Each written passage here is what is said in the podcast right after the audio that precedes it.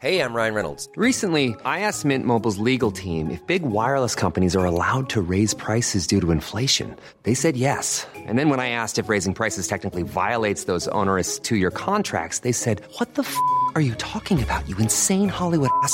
F- So to recap, we're cutting the price of Mint Unlimited from $30 a month to just $15 a month. Give it a try at mintmobile.com slash switch. $45 upfront for three months plus taxes and fees. Promo rate for new customers for limited time. Unlimited more than 40 gigabytes per month. Slows. Full terms at mintmobile.com.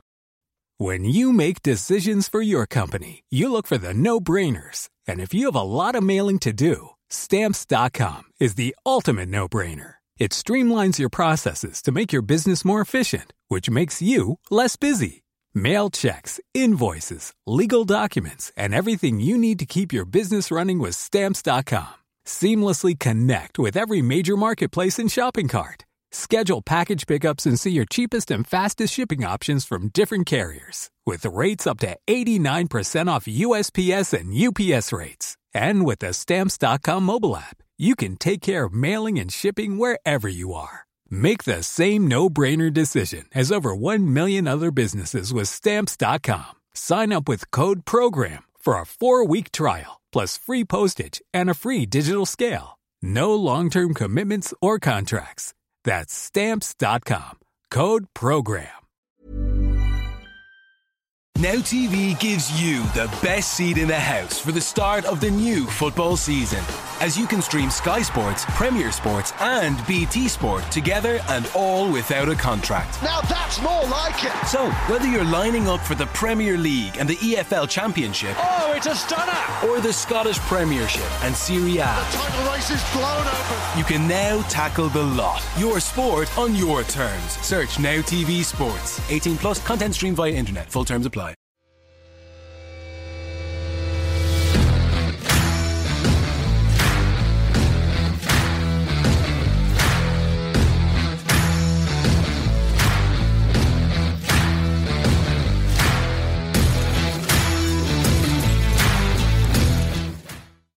Yes, we're here with a legend, Jimmy Nicholl. How are you doing, mate? All right. I'm doing great, Shane. Thanks very much for coming on. Not at all. Uh, we're in Port Collis. What a gaff, eh? So is this your local or is it still the Loudon? Brilliant. We'll get a few pints after this, eh? and the Loudon? I'll get chucked out there. Always ask my most important question first, so here it goes. Have you ever had to go on Jimmy Calderwood's sunbed? Did you ever get a shot? Jimmy never had a sunbed. Did he know that? Is that lies? Jimmy never had a sunbed. I know he's from Govan, and it doesn't look as though he is a Govan man, but but his mother and his father and his his wife, his sons, they're all the same. Is that right? Aye. They're all, but Italian roots ne- something, uh, never, Jimmy never went on a sunbed. Never. Great colour, wasn't it? even a great colour. was a brilliant colour, no wonder, because we used to go to New York every, every I heard year. that. when- It was, went to that's New coming by the way, Magaluf. Oh yeah, but and Jimmy had a place there. We used to go and crash out at his place, and, And you would go with the boys, wouldn't you? The team, you take the teams. Yeah, well, he did it when he was in Holland. So when he came to Dunfermline, he did the same thing at the end of the season. Staff, players, chairman, directors, oh, all go to Magaluf, go to Guadalupe Hotel, get a deal in the Guadalupe near the Britannia, the piano bar. Perfect and, then the, and it was great during the day, a bit of crack during the day. And then there was only one rule you had to be in, uh, uh, what was it, it Papa Joe's down there? beside Papa? Joe's, uh-huh. Yeah, you had to be in Papa Joe's for seven o'clock at night. And if you didn't, if you weren't there at seven o'clock, then you got fined. And because the boys are on the beach all day drinking daiquiris and all, they're out their brains for a week, you know. So that was the only rule you had. And then go over, walk across to the Guadalupe Hotel, have your dinner, shard and then back out again. What's That's that when team? the boys used to then, we're all about drinking in Britannia, and then the streets just went. The young ones went up that street and we went up the other street. You know. don't know, ask what street that was. Uh, right, we're going to talk about your career now, mate. Uh, born in Canada. But was it not until you relocated to Belfast that you, you found a love for football? Well, I was, I was in Canada. I was I left there when I was three. Three, uh-huh. Yeah, so I You know, wasn't- kicking a ball at two Oh, well, your man Dal tell you. Your man Dal Taylor's pictures of you kicking the ball at two or three, but you know. Um, and then I was out. We went back to my dad. Went back to Belfast, and uh, my man's from Greenock. Oh, sure, right. She's a Greenock woman. I. She was She a over- good player. and she's a good player, yeah, Green Morton. and uh, I better not say anything about Morton after getting beat last week, but she's a Greenock woman, and uh, they met in Toronto. They got married. Had three lads. I was the eldest of three, and then my dad decided to come back to Belfast. He was a goalkeeper. He played for Ballymena United. Oh, did he, right? Aye, and he was uh, offered a chance to go to to Toronto to play to play soccer, as they call it. There's an opportunity to come to play football, earn a few bob, we'll get you a job, and and that's why you end up there. And my mum was visiting her sister, who was getting married, and they met at the dancing, and they got married there. And Love my it. dad was playing, and he. And he was playing for well, it was, it was a team called Ulster United. Was it? I won't, I won't say what foot I kicked was, but he, he, he, he was playing for Ulster United, and through that he was picked for uh, Ontario All Stars as a goalkeeper. In 1957, I was born in 56, so in 57, um, he was picked for the All Star team against Spurs, who were on a, a tour. Right. Danny Blanchflower and Bill Nicholson was the manager, and all these players. And he played against Spurs, and he was brilliant. According to my mate, he was brilliant. And Danny Blanchflower, who was from Northern Ireland, went to Bill Nicholson and said, You better take that young goalkeeper. Take him. My dad was only 20, 22 or something. Take him on the tour, the rest of the tour with us, and bring him back to London and sign him as a goalkeeper. And what happened? He said, No. Who Bill Nicholson said no? no, my dad. Why? He just didn't. No, was he not that bothered?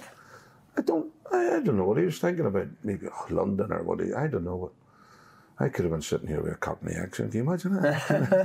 Look, if they said yes and got the Spurs, he didn't, but he didn't. So he came back to Northern Ireland and played there, and then So just. see you and your brothers, would you go and hit shots against your dad and stuff like that? Would he, would he kick Oh, you I, mean, all it the well, you know yourself. You don't need me to tell you because we're all.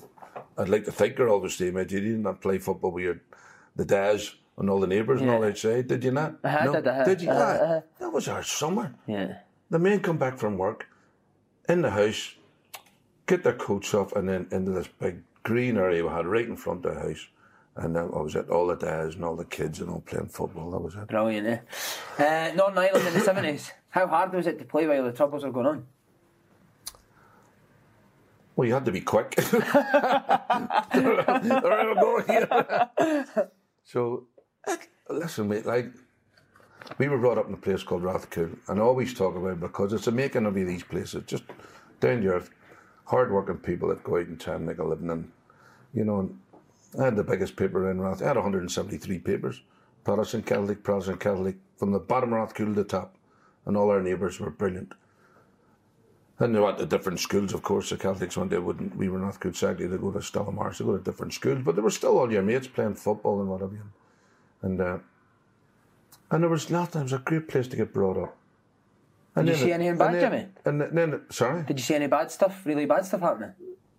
and, and not bad in a sense because at that you know. Then they started bombing Belfast. So when they started bombing Belfast, then, you know, listen, all, all the all the Protestants wanted to come out of Belfast to go somewhere safer. We were a big council estate close to Belfast, so it was a wee bit, you know. Then they moved into Rathcoole, and then all of a sudden Rathcoole became an all Protestant estate, and you know, so things changed very quickly. And and uh, Were you ever scared growing up? well, a couple of incidents. I mean, there was incidents where if you, my brother got caught in Belfast once when they circled Belfast full of bombs. Everywhere you ran, you was just going around the circle, circle. And then our Joe was in a, well, our John, his name's John, but but nickname of Joe, he was Joe 90, he used to wear glasses. But he was in a running club and our Joe was up in Belfast. And uh, then one went off, you just run away. Everybody's running, just run the circle. He got caught in Belfast the day of the bombs, went off in that circle. We're in Rathcoole, he's in Belfast, we couldn't get the hold of him no phones or nothing, and we just had to wait until he came home, you know. My dad worked for, he was a bus driver, an Ulster bus, and, and um, he jumped the bus, went up to see, you know, just to see if they could find him somewhere, but he, he, he arrived home all right, and cut and what have you, but it was, um, it was, uh, there was a few incidents where, you know, you think, well, this is, this is the way life's going to be, you know, but... And then Man United come calling. So you Well, uh, relieved? well, the last Saturday, what happened? The last Saturday of every month, at 15, when you're an apprentice at 15, the last Saturday of every month, you're allowed to go home. And say I, say I was playing against Preston, I was 15.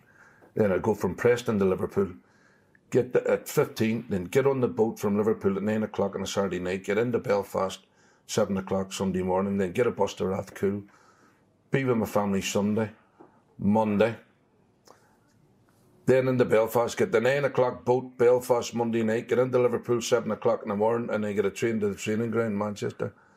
And it, you know, I, I see mothers picking up their kids at 17 years of age now. Were, I was doing uh, that at 15. The fights on, on a Saturday night, if Man United were home and Liverpool were at home, the fights on the boat, because the Man United Belfast supporters and the Liverpool, su- the fights on the boats on a Saturday night was, was, scary. It was man overboard stuff, you know. I'm sitting there, wow. One, one day, Tommy Docherty, he says to John Fitzpatrick, John Fitzpatrick played for Aberdeen, Scotch fella, and he was at Man United. He was, he was a great player, John. He was our youth coach. And he said to me, You're not allowed to go home this weekend. And I said, Why? He said, Tommy Doc told me to tell you you're not allowed to go home. For no reason. So it had the opposite effect on me, so I just went home. And uh, found out what was happening, what the troubles were, and, and uh, then went back Tuesday. Tommy Doc, I thought I told, I told you you weren't supposed to go home. I says, I know, but I had to find out what was wrong. I know what's wrong, and I won't say what it was and what it is, but Yeah.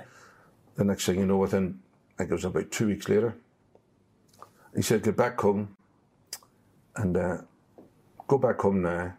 Bring your man down with you. I've got them a clubhouse. That's brilliant, isn't it? Hadn't been lived in for uh, 18 months. There was a son a half called Bill Foulkes went to America and I hadn't been lived in for 18 months.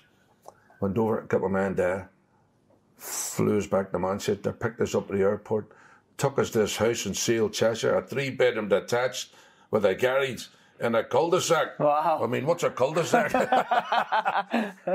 got those tree laid. This is brilliant. So the, the wee women were there from my man with the big, you know, wallpaper books and the, right, pick your wallpaper, pick your paint. The garden, the, the groundsman Gordon Love name from Old Trafford was cutting the grass.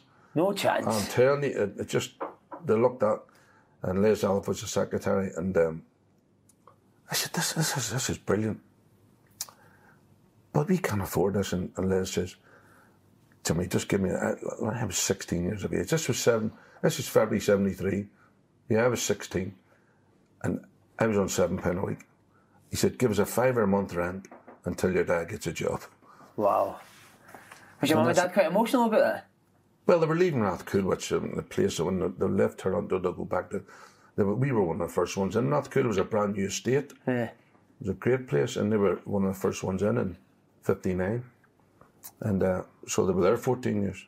So did you get to did you get to see guys like Law and Charlton and that play train? Ah, Aye, How were they? How were they with you?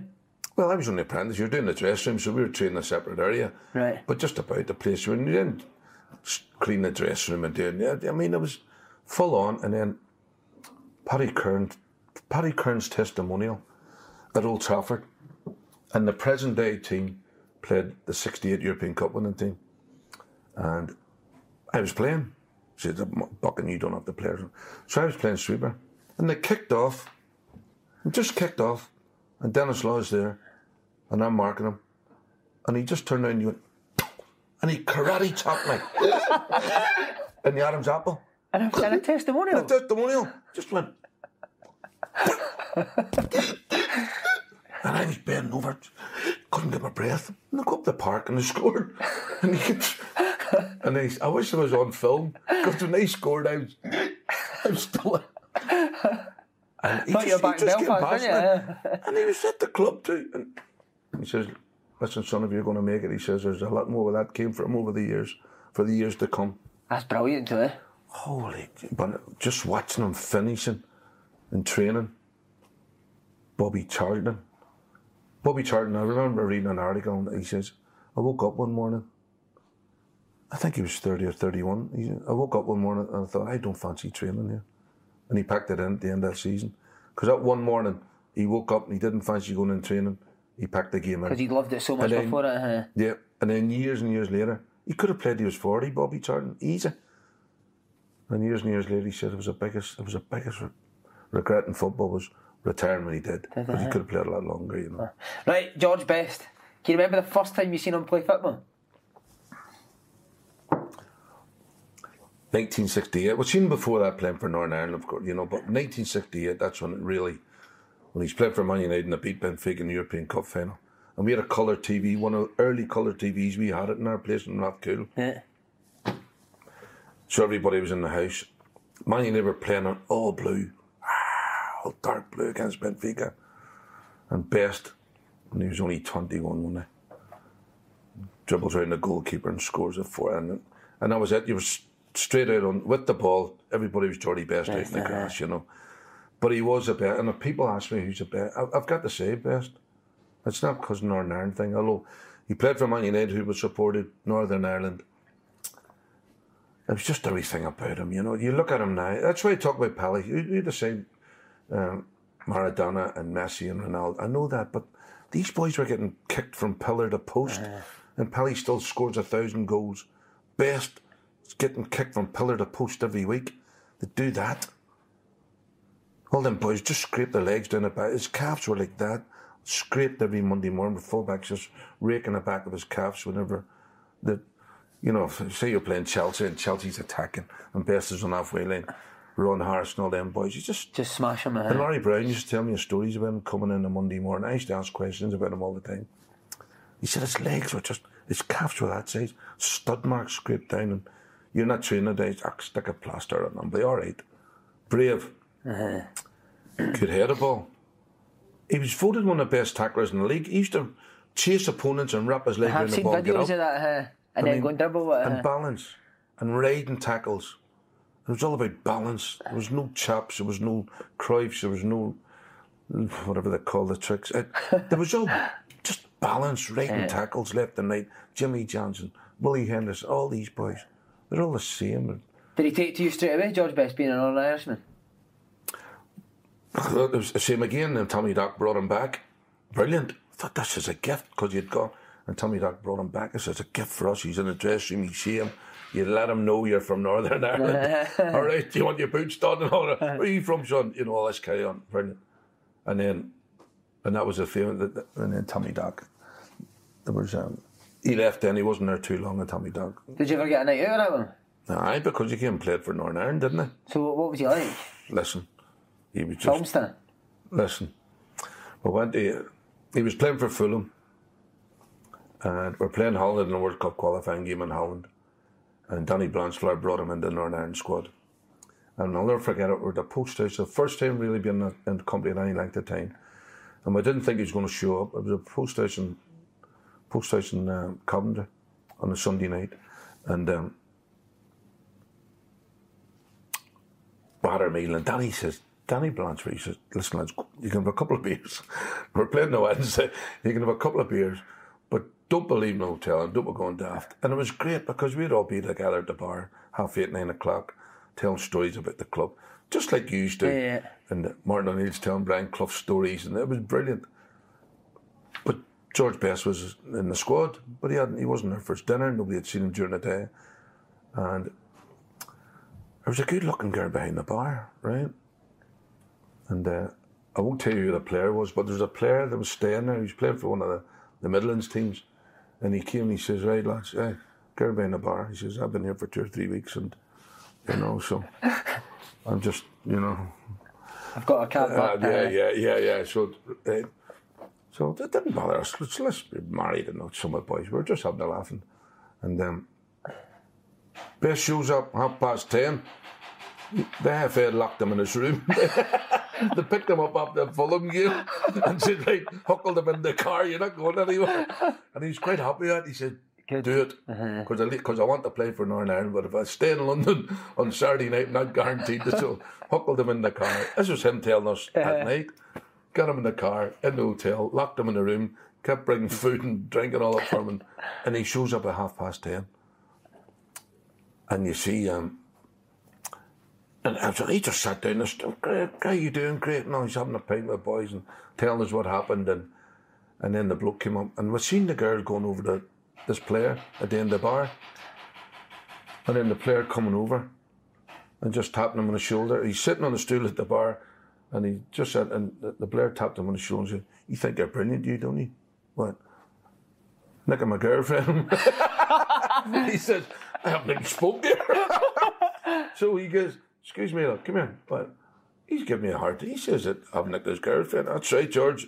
You're with me the night. Ah, brilliant, man. and he hadn't even spoke there. they just loved, women loved him. Uh, Oh, they loved him, and blokes loved him because he, he loved blokes. was he a good laugh in that He as well? a uh, brilliant, brilliant. He, he wasn't one for telling a lot of story. He, he wouldn't. He just loved other, you know, everybody else telling stories and talking football and all. And he played against Holland in that game. And um, oh, jeez, I I mean, we we're talking here about a, career. I could talk about him all night. and all because he played against Holland. He played in the middle of the park. He was 30, 31, 32 years of age, and he run the show with Cruyff and Nieskens and all the Holland were a great team at the time, and he just run the show, and he nutmegged Cruyff Did he? and he nutmegged Nieskens, and he just. And, How did Cruyff take that? Was he raging? oh well, listen. Years later, there was a boy called he was a boy called Rudy Krol, played centre half for Holland. He was a great player, Rudy Krol. With his big, elegant sweeper, back and bar tapes and passing and and um, and I used to love watching Rudy Krol. And I was telling, I always tell the boys about the story about Best. When we drew each with Holland and Rotterdam, and Best not making Cruyff and Nieskens, right? And um, and I was telling JC, Jimmy Calderwood, or whatever. And one day, a Rangers game on Wednesday night, and we're in the blue room, and Jimmy says, "That's really cruel. He, must work for Dutch FA." Don't know who they were playing. I can't remember. You might have been watching Arthur Newman. I, can't remember, but that's true. you're joking. Is that really cruel? Aye. God, I'd love to meet him. So Jimmy went over, speaking Dutch, waves me over, and then he says, uh, "It's Mr. Krol. It's great play." Aye. it's- I played for Northern Ireland against you, against Holland and Rotterdam in 1977, and we drew two each. And without even saying anything, I said, "Yeah, we know, I know." And George Best, he nutmeg cried. Yeah! we were all laughing. were all buzzing. We were all laughing. Yeah. I didn't like him, you know. Aye, so- yeah. And he said, I should tell you are. It's confirmed my story. Brilliant. Oh, brilliant, amazing. How was Old Trafford to play it? Oh, it could be nerve wracking. It's, it's great being cheered by 50 odd thousand, but can you handle being booed by 50 odd thousand? And I didn't get off to a great start because Alec was really popular. Alec Forsyth was a fullback with just run, score from 25, 30 yards with his right foot, left foot up and down the lane. And I was more of a, a passer and get it. And, uh-huh. You know, just passing, we had a pass in the strikers and what have you. I was a different type of player altogether, but I didn't get off to a good start when I scored an own goal against Man City in my debut. Oh, did you? Huh? Yeah, not my, my actual debut, my derby debut was, which wasn't. It was only a few weeks after I made my debut at Old Trafford and went to Maine Road, and um, that was it. There was Joe Royle. There was a long ball over the middle. Joe Royle, centre forward of Man City's trying to get onto it. Buchan's trying to get onto it, and I'm coming in to defend, and I knocked it, and I got there first. You could pick a ball up in them days, a keeper. So about 35 yards out, and I knocked it back to the keeper, and the keeper was standing where you're sitting. Over his head. Because he came this way as well. Because he thought he was going to get it. Yeah. Knocked it over his head, one bouncing in the net. At Maine Road, in the Derby debut. And years later, 11, I was there 11 years, from 71 to 82. On the left, they did a radio programme, a boy called Tom Tyrrell said, Jimmy, you come on Radio Piccadilly and do his phone in, saying you're leaving to go to Toronto Monday with supporters. I says, aye, I'll do it. was, I'll, I'll- do it, and I'll just see how it goes and just talk about the times I've had and the memories and a bit of laugh and all. And uh, it was going all right. People phoning in, and the very last phone call, bef- we'll just take this last call. And the bloke says, All right, Jimmy. I said, Aye, all right. He says, I hate you, and I'll always hate you For that goal at City? for that goal that you scored against Manchester City about nine years ago. see when see when you done, said, God, oh, mate, this is, yeah. see when you scored that goal against Man City, young kid with Tommy Docherty to go through it. No. And it was a strange because there was only one sub in them days, and we David McCreery was from Northern Ireland, played for Hearts, and and we D was sub, and we D come on for Man United and scored equaliser. So we drew two each. So I'd scored the own goal. So I was the, The villain. the uh, villain, and then we D came on. He was the hero each. But they didn't. Tommy Doc never. But I, I, listen, I know it's getting away, but but it's just things that I always say there's nothing weird and wonderful about football. There's things that happened to me when I was 16, 17 that still relate to today. And I remember we played Arsenal at home. I was having a terrible time. I was getting booed by 50,000 people. And then when you go away from home, you think, oh, geez, thank God we're away. There's 15, 20,000 Man United supporters away. Still getting, you're still getting hammered. And uh, we played Arsenal at, at Old Trafford. And I remember running down and crossing the ball and Stuart Pearson scored a header. And I was, oh God, I've contributed some. I beat them 1 0 and I've contributed. So I felt, and then the Monday morning, he says, um, Well, that's it, son, you passed the test. And I says, What test, Gav? And he says, The test. I said, Well, I don't know what you're talking about, but I thought you were going to drop me about eight weeks ago because I've been hopeless for you. He says, I know that. He says, So we're just waiting for you to see if can you handle it or you can't. It takes more than ability to make as a player. You've got to have some of your character and your makeup, your temperament. Yeah. And we're just waiting for you to walk in the position where you couldn't receive the ball because I know that you've gone there. You don't want to be in the ball. But you kept getting the ball. He says, and always remember, I don't care if you, if you get a thousand touches and make 989 mistakes, I don't care. I'd rather have that than you only have 10 touches. And hide it, huh? And you know what? And see since then. And after that. But he didn't talk to you for eight weeks. He didn't say, come on, you're better than that, or come on, try this. Just let you get on. You You had to get through it yourself. That's you had to get coaching. That's it. coaching, isn't it? It is in a sense. It's it's looking at people's character, and, and to this day, I still say it. And I said any whether manager, assistant manager, whatever level you're working at, I said, listen, I, I've been in the end of heavy defeats. I've done it. I've seen it all. But if I see any's walking in the position where you can't receive a ball from your teammate, I'm going to drop you, or I'm going to say to the manager, look at this, you know, whatever. And it's, I think it still applies to today. Brilliant. Uh, so as you said, you went back to Toronto. Why was that? Well, the reason why I went there in the first place was um, Ron Atkinson, Dave Sexton get the sack. Had a year in my contract to go at Man U. And with Dave, I'd agreed a pay raise, a testimonial, everything. A three year contract. And uh, Dave got the sack. So Ron Atkinson got the job. And it was a summer, and I went to see Les Olive. I said, Les, before we came back in pre season, Les, um, I was just back on holiday. Dave's gone. And he says, You're right, Jimmy. He said, We know about that. We're going to honour the agreement. And the manager's in the office. So I went next door and rapped the door. All right, boss. Jimmy, go, how you doing? Uh, Good luck to you. Hope it works out for you. He says, All right, thanks very much. He said, Sit down. And uh, I said, Well, I just came to see you about um, had a three year agreement with uh, Dave. He says, I know all about it. I said, I said, I put the block on it.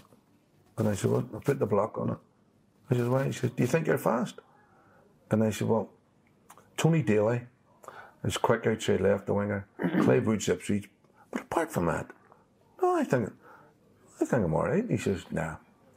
I think you're slow. Can't defend properly, can't hit a ball, you can't tackle. right? You went through the card. I was, I was only like I was only in the office two, two minutes. And uh, and I said, Well, do you know what? He said, So put a block on it. I said, well, thanks for being honest enough with me. At least I know I've got a chance now in the summer to find myself another club. Put me on the list. That's how you feel, but you've been up front. And he says, no, he says, no, no, no, don't be so hasty. He says, um, I've seen you play sweeper a few times for United and for Northern Ireland. Uh, uh-huh. He says, I don't fancy Buchan. I, that, I, I says, what? I said, I don't fancy Buchan. He said, so there's five games pre-season. You play two, Martin are playing two, and the fifth one, and if you play sweeper, like I've seen you, you'll play the fifth one, you'll start the season. And I said, can I say something? See, five minutes ago, I respected you for being up front with me and telling me what you thought me as a player. And five minutes ago, you told me at right back, I can't defend properly, I'm too slow, I can't hit a ball and I can't tackle. Then I'm gonna but I can do it. it one in. if, I, if I go five yards to the right, I can do it. I said, get me on the list, you big. And I went through him like a dose of salt. I took Good an for you, man. And I said, get me on the list and get me out of here. What was the highlight of your Man U career? Cup 77? Yeah, How good was that? the best because you were the underdogs by a country mile. We were the underdogs. Liverpool had won the league the week before. They were playing the European Cup on a Wednesday night, and and, and Man United were underdogs because Who- who- Liverpool were going for the treble. Who was top for Liverpool? Just saw it in and who was top players then? Oh, Keegan all them Keegan boys, and you know, you know, wow. jeez, Tommy Smith, Phil Thompson, all these boys, even the fullbacks. Phil Neal was scoring goals, and you know that. What a minute apart, Terry McDermott. and all. They were a great team, so Mm. they did. And that's, that's what I'm saying. We never won at Anfield. We couldn't win a game at Anfield. And uh, and there was there was the two there was the two youngest fullbacks ever to appear in the cup final. Was me and we Arthur Albiston, the wee Oh, Scottish Scottish boy. boy, huh? We grew up together. at Fifteen, we were at the club at the same time, and uh, Stewart Houston broke his ankle, and, and we we Arthur got in and played really well. Stevie Heighway was outside left, and Jimmy Case was outside right. So we Arthur was up against Jimmy Case. He, he was a hard man, uh-huh. and Steve Heighway, Republic of Ireland, he was a good player.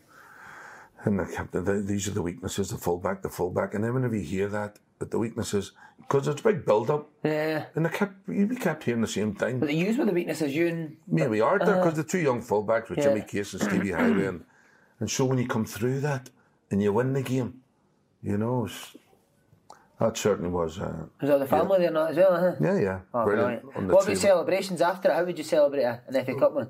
Back to hotel in London, then have a Yahoo and all the wives and the girlfriends and the mas and the dads and the, all the bro- you know, it was a brilliant, it's a brilliant occasion for everybody, and, and then up the next day, uh, in the train.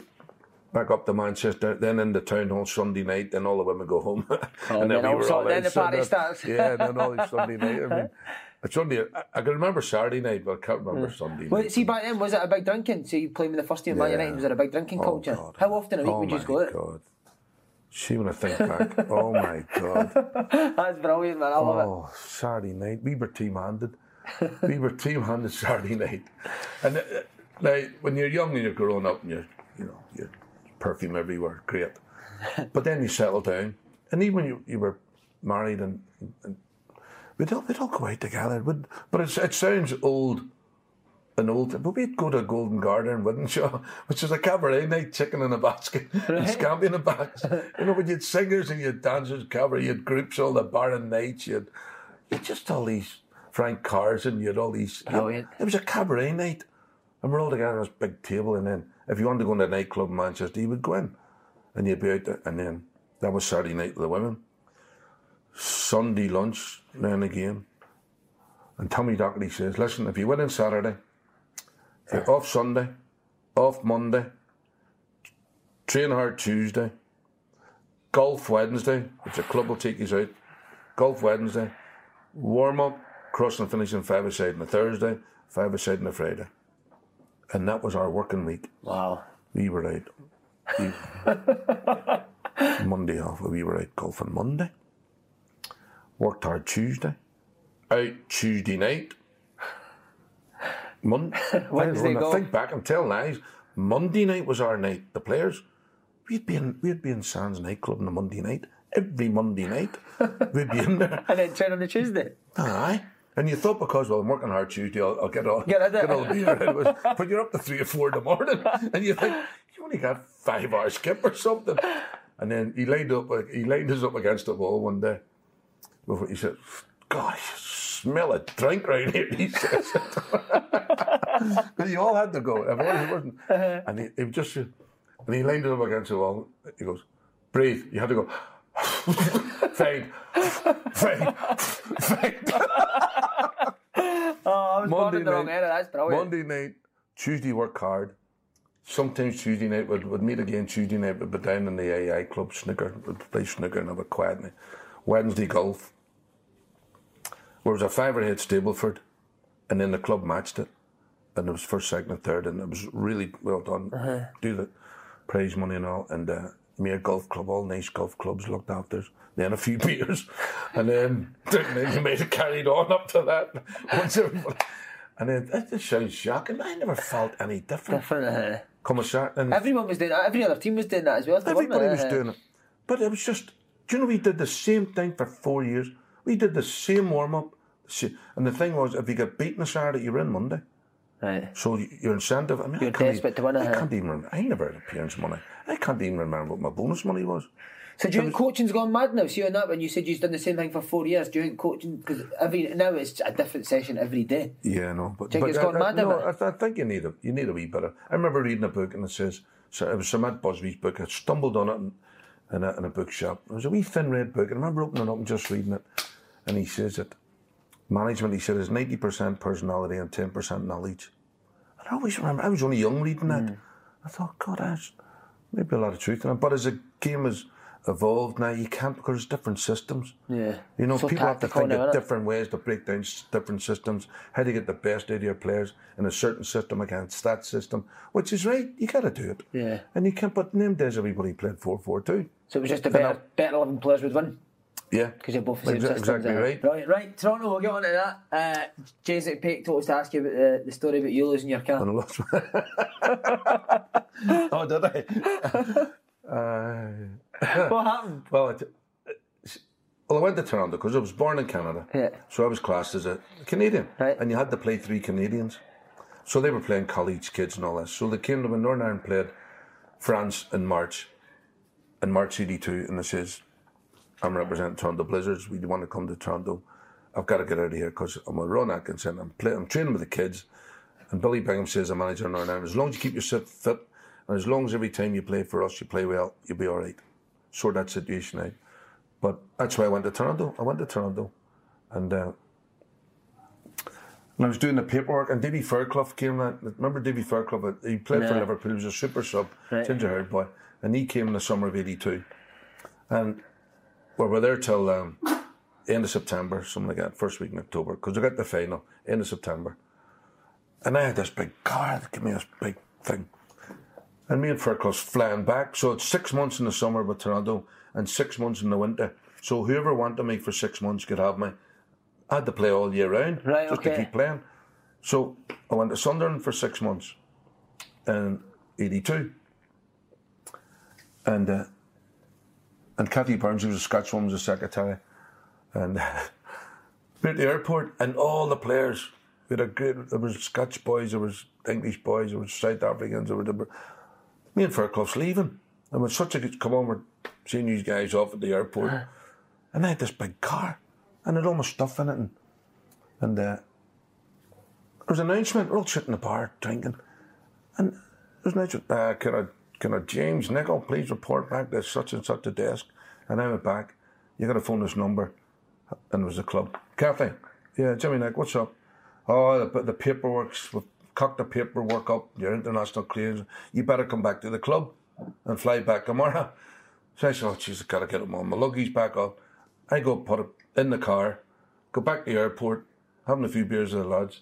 Say cheerio to Fairclough, he's flying back. Right. I go in the car, what he's doing? I'm, I'm going back to the hotel then. I'll, I'll need to check in the hotel and then go to the club in the morning. Nah, not at all.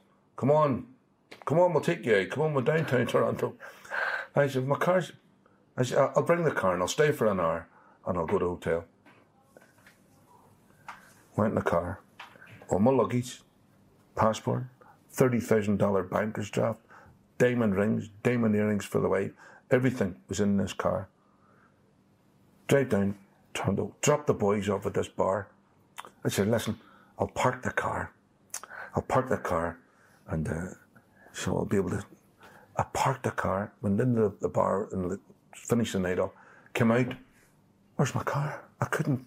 I couldn't remember where my car. I parked it that well. I forgot where I parked it. right.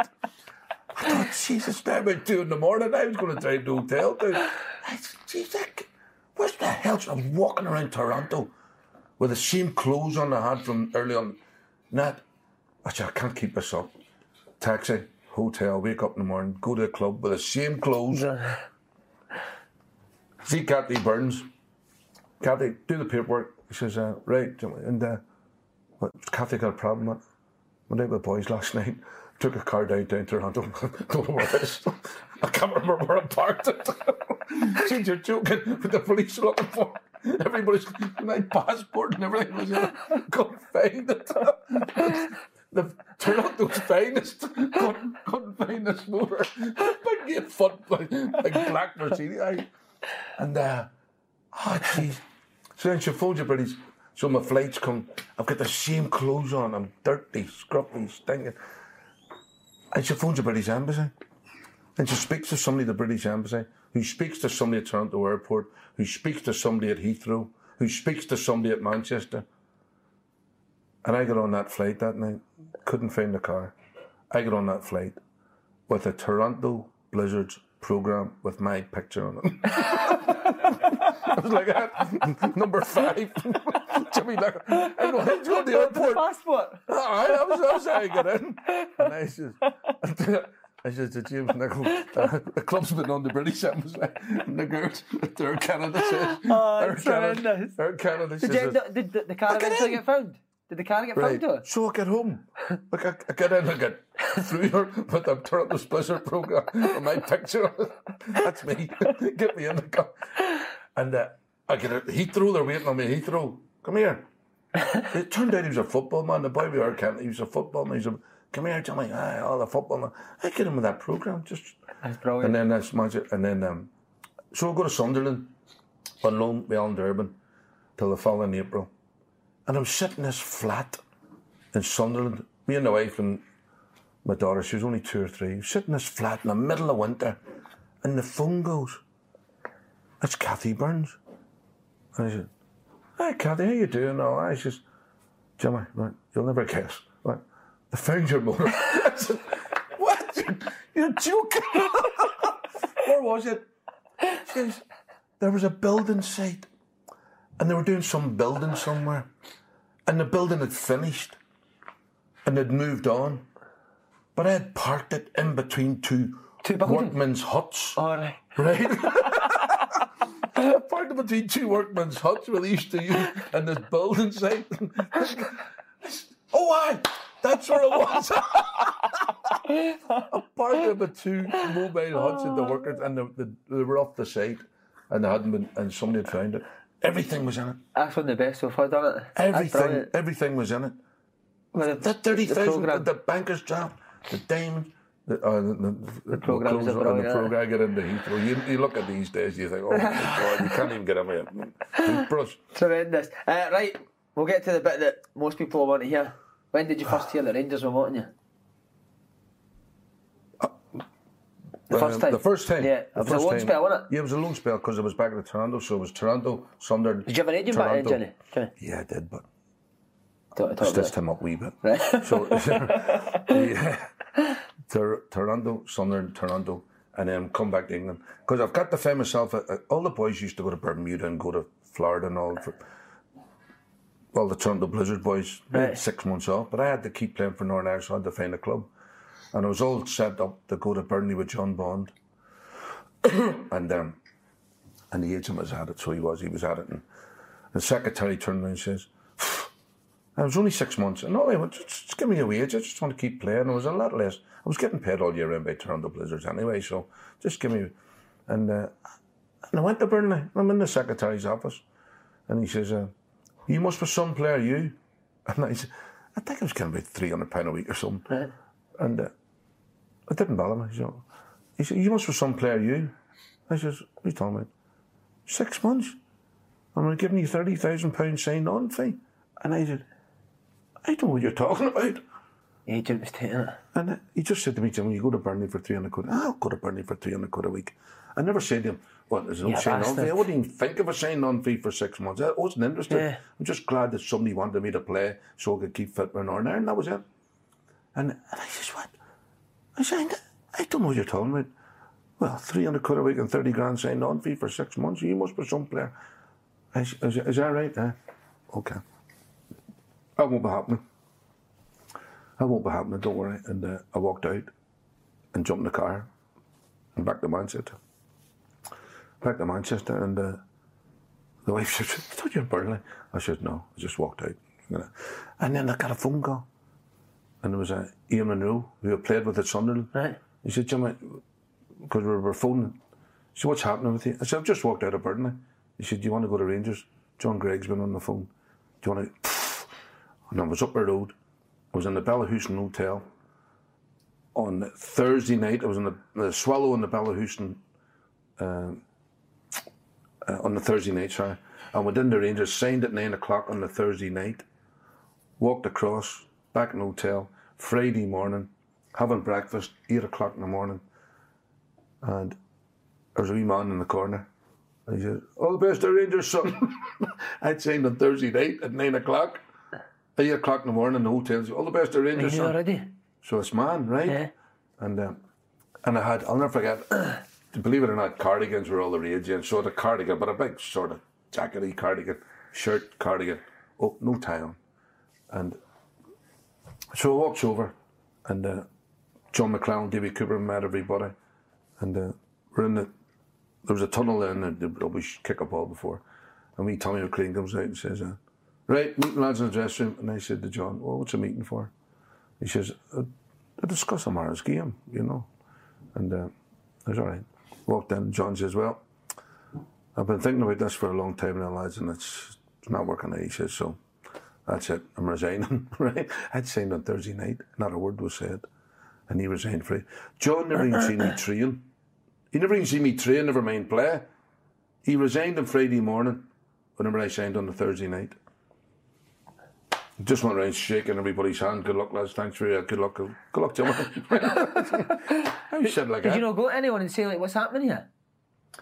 Listen, we're sitting fourth or fifth in the league. There's about 10, 11, 12,000 people at the games. It was horrific. Was it it, never bothered me because there's another chance. Let's play for mine and play for Rangers. Ah, this is great. It never bothered me. I never even looked at the league tables or attendances. Just an opportunity to go there for six months. But it was bad. It was bad. I mean, David Cooper and Bobby Russell said, what are, you, what are you doing here, Jimmy? I said, you're joking, lads. I said, no, I said, fool, you'll find out. And Really, it, and it yeah. was bad. eh? Why was it so because bad? Aberdeen, Why was because it so Aberdeen bad? and Dundee United were winning everything. Uh-huh. Celtic were finishing fourth and fifth. So were Rangers. The Aberdeen Dundee United were the teams at the time. But anyway, John resigned, and uh, and then Big Jock Wallace got the job. And how did uh, how did Jock Wallace change? did he bring that winning mentality back to Rangers? Uh, Yeah, Is he I mean, right away he was scary. Is, he? Is that the first- first manager you've probably been scared of? Yeah, yeah, because he was just he was. He had this meeting about how he was going to turn things around, and I'm telling you, everything's a great. We're going to do this. We're going to do. that. Everything's a great. Sounds like my missus. But I was, yeah, I was pumped up the eyeballs. He said, right, Nick, get over there, go train him. We're going to train him. We're going to train hard. And, and I, I just, whoa. we came out the dressing room. And I said to Davy Cooper and Bobby and the boys, I said, what? So what about that, eh? What about that? And Davy says, ah, the big man's quieter second time around. I said, well, he must have been mental the first time. I was pumped the eyeballs. and he come, he would grab you in the morning do this. See, you wouldn't get away with it. Uh, bit of- That's, and he would grab you and not close enough, son. Make sure that's close to tomorrow morning. Then you'd be outside the front door. Once you once you set foot outside the front door at Ibrox to go over to the training pitch, you had your socks rolled up and you had the jog. You weren't allowed to be seen walking. Your hands in your pockets and you had the jog. Did you like the standard? Yeah, brilliant. It was discipline. Yeah. It was discipline and standards and whatever you want to call it, but it was discipline, not to be lazy. He thought if you if you didn't shave, you're being lazy. If you didn't look after yourself, you're being lazy. And and, and he, he certainly turned things around. And and he used to have these meetings, and he had the meeting every Monday at a meeting about the game on Saturday, and you had to say something different. Now there's nothing It's hard to change football, up. you know, if you're sitting there, there's a big Peter McCloy sitting there, and I'm sitting here. And if he starts over there, right, Ally McCoist story, ever, it doesn't matter. Right, what do you think about Saturday? Ah, I didn't think we played well as a team. Ah, but what do you think? Well, I think we're sitting too deep as a back forward. And, and you go round and round. Every single person you had to come up with you something say different. something different. And I'm sitting here. You never started here. It's always over there. And so by the time I get round, you it's like, I- well, I did. So it come to me and said, well, the boys have mentioned most things. And I mean, how much can you cover in a game and what have you? And, then it, that was all right. And, it, and he, right, come on, let's go training. And then this particular Monday, he says, and he goes, um, right, over there, it might have been Ally Dawson, John McClelland. Right, we ain't got a game. Oh, here we go again. Well, you know, I didn't think we kept the ball long enough, and on, and then he turned around and go, points to me. Now, what was in there? Come out there, because I'm thinking "I- I'm going to wait my time here. I better think of something. And uh, I'm just what I was thinking. He goes, right, Nico, what do you think about the game Saturday? And I says, does it really matter what we think? When have you ever acted on anything we've said at all your meetings? Did you say that? and ah, my face was going bright red. I felt it. And he's there, and I'm here, and I can see everybody in behind him going, I can see it. My face going bright. And he said, What? Because I was sitting thinking this. Yeah. Well, what, what does it really matter what we say? Because you never do anything about it anyway. We go over there and we work hard with train, but you don't, you don't show. I, I don't, I don't see the relevance of, the, of, of these meetings because nothing happens. If we turn around and say the back four is too deep, we never work on a back four up the park. If I say there's no runs from the middle of the park, we don't work on midfield runners getting beyond. Uh-huh. We just go and work hard and train and bump it, dude. So nothing happens. And I just, and I, I just, well, I'm, I'm just saying, you're just saying, you're just saying. I says, aye, because you're so domineering a character. You just dominate and dominate everything, right? You said that to him, did you? Aye. And that's, I felt myself, I was shaking. I was shaking. I swear, I thought he was going to punch me in the bollocks. I And was he swear, all I right? just- He's like this. And he just go, dominating, dominating. I'll give you dominating, dominating. He says, right there, laddies, get over that training pitch right there. And away you go, I'll give you dominating. And I walked down over the training, and about three or four weeks later, we went to, we used to always have a wee Spain break, Mallorca, Sunday to Thursday. And you, do your meal, and then before you went seven o'clock, and then before you went out, you had to have a drink with Big Jock Right. and his assistant manager, Alec Totten, at the bar.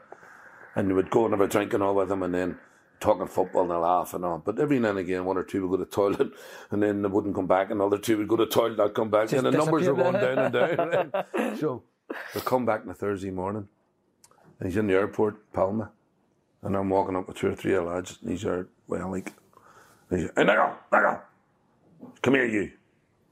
And I walk back, and he just looked, and he says, I've been thinking what you said to me four weeks ago at that meeting. And I was, I was shaking then, I was shaking even more now. And he said, I was thinking what you said four weeks ago at that meeting. You said I was dominating and dominating, but don't. Do, do you mean that you'd rather, instead of you talking, that you'd rather listen to me talking about the game? I just, aye. That's exactly what I mean, Gavin. Oh, I love you, I love you. he, he answered, I didn't know what to do. He answered my own question for me. I said, Thank God, You'd rather listen to me. And I said, yeah, but I'd, I'd rather listen to you, Gav, than, than us talking. Oh, So you could get a laugh from him as well, eh? I thought he was honestly brilliant. God love him. He was brilliant. A motivator and getting the best out of people. And, and then he, he turned he turned around. Brief, listen, for the length of time I was there, they won the cup and then uh, I had to leave again, my last game against Celtic. Yeah. Uh, see, just Millions of people have lost weight with personalized plans from Noom, like Evan, who can't stand salads and still lost 50 pounds. Salads, generally, for most people, are the easy button, right? For me, that wasn't an option. I never really was a salad guy. That's just not who I am. But Noom worked for me. Get your personalized plan today at Noom.com. Real Noom user compensated to provide their story. In four weeks, the typical Noom user can expect to lose one to two pounds per week. Individual results may vary. When you make decisions for your company, you look for the no brainers. If you have a lot of mailing to do, stamps.com is the ultimate no brainer. Use the stamps.com mobile app to mail everything you need to keep your business running with up to 89% off USPS and UPS. Make the same no brainer decision as over 1 million other businesses with stamps.com. Use code PROGRAM for a special offer. That's stamps.com code PROGRAM. before we go to that, Davy Cooper, how good is he? Well, when, when the Dutch boys and Ruud and Cruyff and all say that he's the only Scotch fella could ever get in the Holland team or a Dutch team, that tells you everything. He was brilliant, yeah. And it didn't matter about it. And that, today the game was pace, pace, pace, pace, pace. You know, you forget about the people their brains. And he had a football brain which is way beyond. You know, and he just dropped the shoulder and, and he just sailed you a dummy, just not with quick movements, just a wee drop there and a wee and entice you in and he was brilliant. Yeah. And I, I spent a lot of time with Would he be your social partner, drinking yeah, partner? yeah. Uh-huh. Because he couldn't drive. He Coops never- Coops only learned to drive in the last couple of years of his life. God love him. And I would pick him up. You know, Coops was on the train from Motherwell to Glasgow and then get the tube to Ibrox. Coops was. When he's he was for starting for Rangers. he was a brilliant player, and he was on the tube from from Queen Street to Ibrox and all. Kidding, on- and they called him the Moody Blue, but he was far from it. He was far from it. He was he was brilliant. Can he drink? And but he, he wouldn't drink in, ex, in excess. He's just, you know, just sitting have a, a few pints. pints and then it just we. But it was good fun. Right, right. You mentioned that you beat Celtic three two in the League Cup final. McCoist's hat trick that day. Favourite Ally McCoist story. He's been on here. He's tremendous, isn't he? Aye, I know. I know. He, Different class, just, that's if anybody loves life. If there's anybody loves life more than Ali, then I haven't met him. He's great. But the thing with Ali was he took his football really serious, didn't he? Was he a moaner on the pitch? Oh, he just. I remember. I remember Ali playing for Rangers in Europe up front in his own, and they always say he's a six-yard box player. Yeah, if you're home to a certain opposition at Ibrox, you can wait around. We'll, we'll create chances for you. But away from home in Europe, my, my picture of Ali is just running from full back to centre half to centre half to full back to doing that on Working his own, his off, uh-huh. working, working, working, and uh, but he loved his football. and He's a great character. And Davy Cooper, Davy Cooper told me he says he, he got back in the Scotland squad after a couple of hours or, or a couple of years. I think it was Andy Roxburgh brought him back. It was out for a wee while anyway. They, they meet in Glasgow on a Sunday night, and McCoist says, you know, he's famous for being late for everything. Yeah. And he's supposed to pick Davy up at Motherwell six o'clock to, to get their hotel in Glasgow for half six. And it's five, and Coop hasn't been in scored for a couple of years. It's five past six, ten past six. No McCoist's. It's twenty past six, and he he's now he's phoning the taxi. Coops, and McCoist comes racing into this drive. You know, he, comes and he puts the phone down. He jumps on the motor, and Coops is raging. He said, "I was raging, him, raging." I said, "See you, you're a joke." I said, "Listen, two years I haven't been in the squad. I'm going to be late now. You're a joke. It's all right. Everybody loves you. They all love you. But no, not me. But you're, you're a joke. You're inconsiderate. I call it." And he's going through the car with. And I haven't swore, but he was swearing all that. Uh. And, he's- and Cos, you go, hey, hey, Coops, settle down, Coops. Settle down, he says. It's because I like you and respect you, he said. This is the earliest ever I've been late for anybody. right? So he just, and the day that he had the shoes, he had these big boots, East Kilbride, you know the snow? Uh-huh. He bought these big boots. And, my, and Gerard was injured. And we were away training. He came in with these big boots on, brand new. He said, Look at these here, babies. Oh, this will get me through the winter now. Trandy's injured. We go away training. We come back. Coy's boots are there. But Trandy's painted three stripes down the sides of them like Adidas boots. All so he comes in. So McCoist comes in. He sees his brand new boots. So he, ah, and he knows Trandy's injured. So he goes, Look at him. Look at that wee shite. Look what he's done. And McDermott walks in and he grabs a boot. He's grabbed a boot to throw it at him. He, but we Trandy had nailed his boot to the wooden floor, right, right through the big six inch nail. So then he pulls his shoulder out. He goes, Oh, brilliant, man. I love it. Oh, Good him, and, him and Durrant were just full on all the time. Was was Gerard, a Gerard and Derek Ferguson were they pests? eh? Just- Ah, brilliant. Derek Ferguson messaged saying that how much he loved you. Aye, oh, that's nice because I listen. They were young lads, and even then, I, I felt what what age was I then? So I was I was the elder statesman in a way. Good big butcher. They were all there, Yeah. but they were young lads, you know, and you'd seen all the carry on and all the rest. You, you'd had the t-shirts, so you'd seen them all enjoying their football, Yeah. enjoying their training, enjoying themselves. It was great. Did you? He's, Derek says you were the first to do the spin trick. Aye, well, Remember they were at the the first. table, huh? Aye, well, that way, well, you've uh-huh, done, and you know, don't you? Aye, Aye, the big ladle. I used to do and draw blood. the boy would go, jeez. Brilliant, man. Uh, you mentioned him there. How was Wilkins? Just before, just before we go. Well, I mean, he was just class personified. He was brilliant. And that one of the boys wound him up. I think it was William McCarry wound him up. And he says, you stay in the Piccadilly Hotel. When you, when you come to, you know, you, you stay in the Piccadilly Hotel. Right. And Elu, Elu would wind them all up. Any new player. And he would turn around and say, right. And he's in his room, Ray's in his room. And the phone goes, hello? Yeah. Uh, it's reception? Yes. Uh, she'll be up in five minutes. Who'll be up in five minutes? Who'll be up in five? Yeah, the lady will be up in five minutes. what are you saying, then? What are you? Buzzing. Well, and the boys, so it's Lou's got a bloke lined up who lets on that he says, Well, uh, listen, I've worked at this hotel for years, and I'm a United supporter, and the tradition is any new players, they're sent a woman to the room, and they'll, oh, oh no, no, no, no. She'll be up in five minutes. You, you won't be disappointed. Oh, don't do that. oh, I mean, brilliant. That was great. Brilliant. Uh, just lastly, on your first spell at Rangers, uh, Jock Wallace no give you the captain's armband on your last appearance. Yeah, he did. And then you made an arse Against thing, Celtic. wasn't it? yeah, I got sent off after 55 minutes, I think it was. And uh, Are you buzzing to be captain too? I was pumped out, but I didn't need to be pumped, but it was my last game. I was going to Toronto on Monday, and I thought that would be it. And he says, Come on, right, you're captain today. Well, that was it. I think I, I- I can't. I can't remember. It was a Brian McClair or Tommy. I can't remember. But I took a stupid. Somebody hit me once. Somebody hit me late twice. I took a stupid wee kick out. It wasn't nothing. I just and then the lines went and they sent me off 55 minutes. I thought, God, what a way to finish. There was no leads at the time, and Bobby Williamson scored with an overhead kick to beat them 1 0 with 10 against 10 men. So, with 10 men, sorry, and um, there was all straw hats and trumpets in the uh, in the dressing room. Ah! Then Big Jock Wallace came in, kicked the door in. He said, You, you're the luckiest man in the world, he says. Made you captain for a day. You let yourself down, you nearly let your teammates down, you nearly let the club down.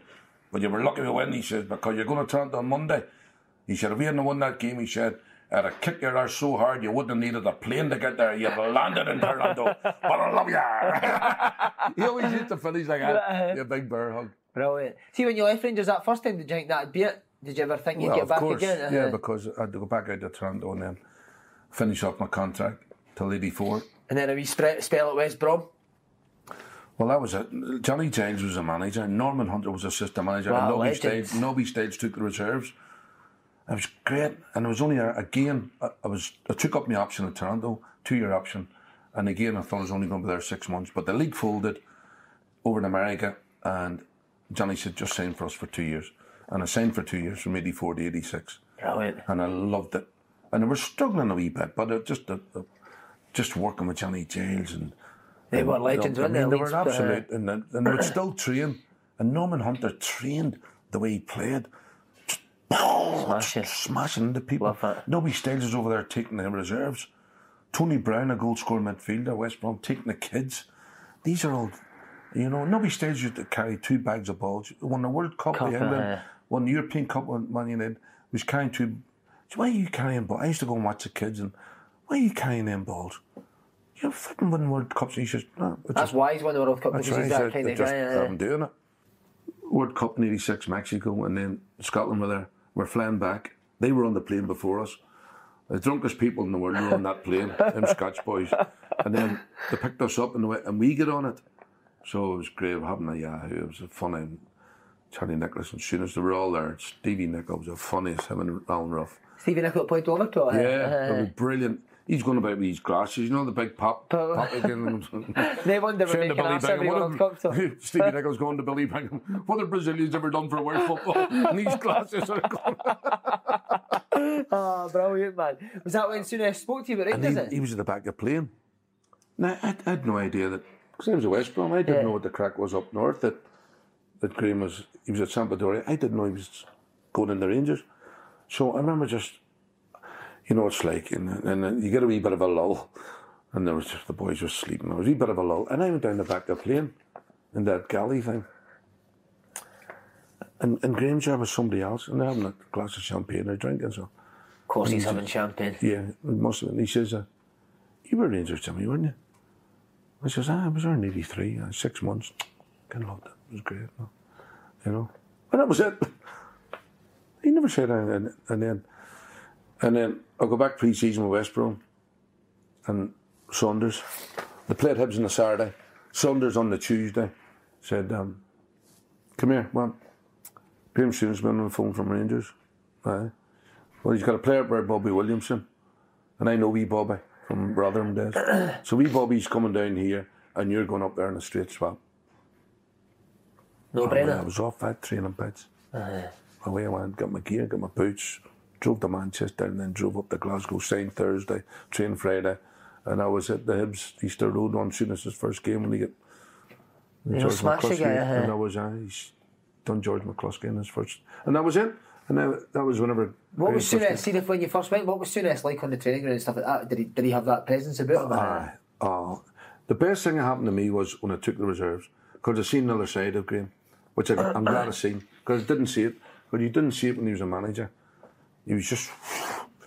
But when I seen him in this, when I was in the staff room then, from nine o'clock to half twenty past ten, he was brilliant, funny, speak about anything and everything up there. Him and Walter, Bill, Phil Boersma and all, we used to sit. Brilliant. Twenty past ten, the mask came on. And the mask came on, I've got to show the players the side of. You know, Wait, Derek Ferry said he would join in. He would smash smash boys. He was he mad. did it. He did. it. I was there at the tree. I was in the training session, and he, Wee Durrant hit him, and then he hit Wee Durrant, and then Fergie hit hitting Uh-huh. Durrant, and then Souness hit Fergie, and then Durrant, Durrant hit. It just kept bouncing off. He's bang, and then Souness on the floor once, and he gets up, and he goes, "Oh, the both of them brilliant," and it just got out of hand. And the respect that Walter, and I loved Walter Smith, and I still do, and the respect that Walter Smith had from everybody. I've never seen an assistant manager stop a training session before. And it was getting out of hand, and just blew the whistle. And went, stop, you ever had the ball at the time? Stop, don't kick that ball any further, right? Walks over, picks the ball up. He said, right, all these, get in. It's getting out of hand. We go. Just sent everyone I in. just sent everybody in, get in, in the way because it was competitive. Uh-huh. You know, and then that's what without McCoist now joining in because he McCoist he could look after himself. Did he put that a bit But McCoist, huh? I had, to, I had to referee a game up with Jordanhill one day, and because I was taking reserves, but the reserves. So I'm watching the first team training. I would just keep myself fit if he needed me. But uh, he said, "Jimmy, referee this game, Ramble," and Susan Walter Smith says, "Keith, they're over there," and I'm refereeing the game. And I said, "What's the conditions?" He said, "Whatever you want." I said, "All in, right, all in. Right, we'll go three touch, right." The next, right, we'll go two touch, and then we'll build it up again. So two touch, and the ball comes to Coisty, and he takes three touches, right? And I go, free kick. What for? He took three touches? No, I didn't. I said, you did. He took three touches. It's a free kick, but I didn't. And he starts walking this way. He's walking towards me. I, said, I never took. I said, Alec, you took three touches, right? And then I said, it's not my fault if you're not skillful enough that you have to take three touches instead of two like everybody else. And he goes, and then I just, he hooks me. And no I, chance. he hooked me. And I just put my head back. he just catches me under the chin.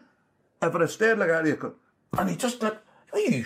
and that, that next thing you're on the ground. How big a deal was it to become a, a champion with Rangers 1987? Well, I'm the luckiest man in the world because once, or when you go there the first time, you think that's the end of it, and then you end up going back at a time when he more or less revolutionised Scottish football. You know, buys England captain, buys England goalkeeper, surrounds himself with good players and a great assistant, Walter Smith, and and uh, hadn't been done for so many years. I never thought I'd be in that position. You know, you think, listen, this is what it's like in football. Don't forget, the summer, that that May would won the league, and I'd won it for years. The May before, I was training West Brom kids. You know what I How mean? quickly football turns. That's just uh, changed. So for me to be in that position, whereas going into the 86, 87 season, probably just training with the kids again for another year, I don't know, and to win a league title with Rangers. And at my age, you think, God, this is great. Know. As soon as big on everyone going it together as well as a team. Uh, I, I think so, you know, but, uh, you know, I mean, he banned the golf. Did he? banned the golf, yeah, he banned the golf, and uh, and the, the golf was a big part of, you know, and uh, he banned it. And still, he's probably right, because he, he used to say, if you play golf in the Wed- you work hard Tuesday. If you play golf on the Wednesday, it's still in your legs on the Thursday. So then, so I'm banning the golf. And then I, had to go to him and say, listen, you know, this is Tuesday afternoon. Oh, can we play Tuesday afternoon then? And then we'll have Wednesday with the kids and their families. And, Yeah. and uh, I had to say that. But originally, when he banned it on the Wednesday, he was like, right, you're not playing. And if I find out any there, because I'll find out, because the phone would go on a Monday morning. Yeah. A phone would go. I didn't know until I was on the staff the amount of people that phoned the club on a Monday Telling them what the players have been where there. all the boys had been the weekend. And it's the same in the golf. All right? Because if he puts it out there publicly in the papers, a banned the golf on a Wednesday, Then people will start telling him. Yeah. It's not daft. Uh, You know, you, you're somebody, Celtic supporter, yeah. at a golf club saying, your boys are out golfing a day at Bothwell or whatever it is, wherever they go, Dunblane. You know what I mean? So, well, I do, uh, listen, let us, we'll go out on a Tuesday afternoon. So would that team would they would that team drink together? Would they would they be big big drinkers? Oh, aye. Who who would be who'd be it? Who wasn't out? I mean, I was, they were all out. I mean, but you had your wee, you had the Bridge of Allan boys there, you had Big Butcher and Graham Roberts, of course, forgot about him, Robbo and Kevin Drinkell, Chris Wood, you, you had all them boys, you know, and then you had all us on the other side and Cricklewood and a Sunday lunch. Oh, was- Bobo, did you? Huh? Oh, Cricklewood and a Sunday lunch. And, and then we'd go out in Hamilton then again in the, in the cause, but the bulk of time was, was the wee afternoon sessions were. And we'd then Graham had, well, he would have us in the Sunday morning. Would he? Aye. Boys He hate got- that. No, I loved it. 'Cause you Loved got the Monday. Didn't do anything with massages. Uh-huh. But ma- he just said, "Man, away you go. Get the get the treatment tables. Get the showers on. Get the soap. buckets of soap now. Just all the massages were going on then. Straight to Then the out. Oh, and then brilliant, out. It was brilliant. Who was the best? Who was the best laugh on a on a day? Oh, at the, mall. Peter Ante, of course, was just non Just winding Pete up all the just, time. Just non-stop. Coops and just, and I mean, just in an alley, of course, you know.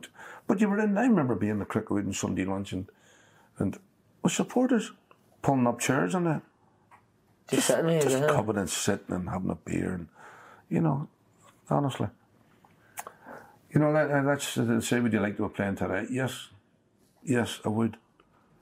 I would miss some things.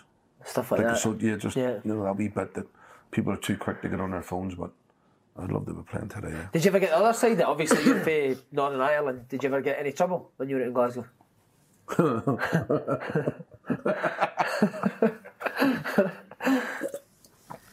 I was safer in Belfast than Glasgow. Really? Yeah. Ah, because in Belfast I knew where to go, where not to go. go, uh, in Glasgow, half a city loves you and half a city hates you. You know, I've had people waiting on me in car parks after speaking at dinners and all. Have you? Celtic men, aye.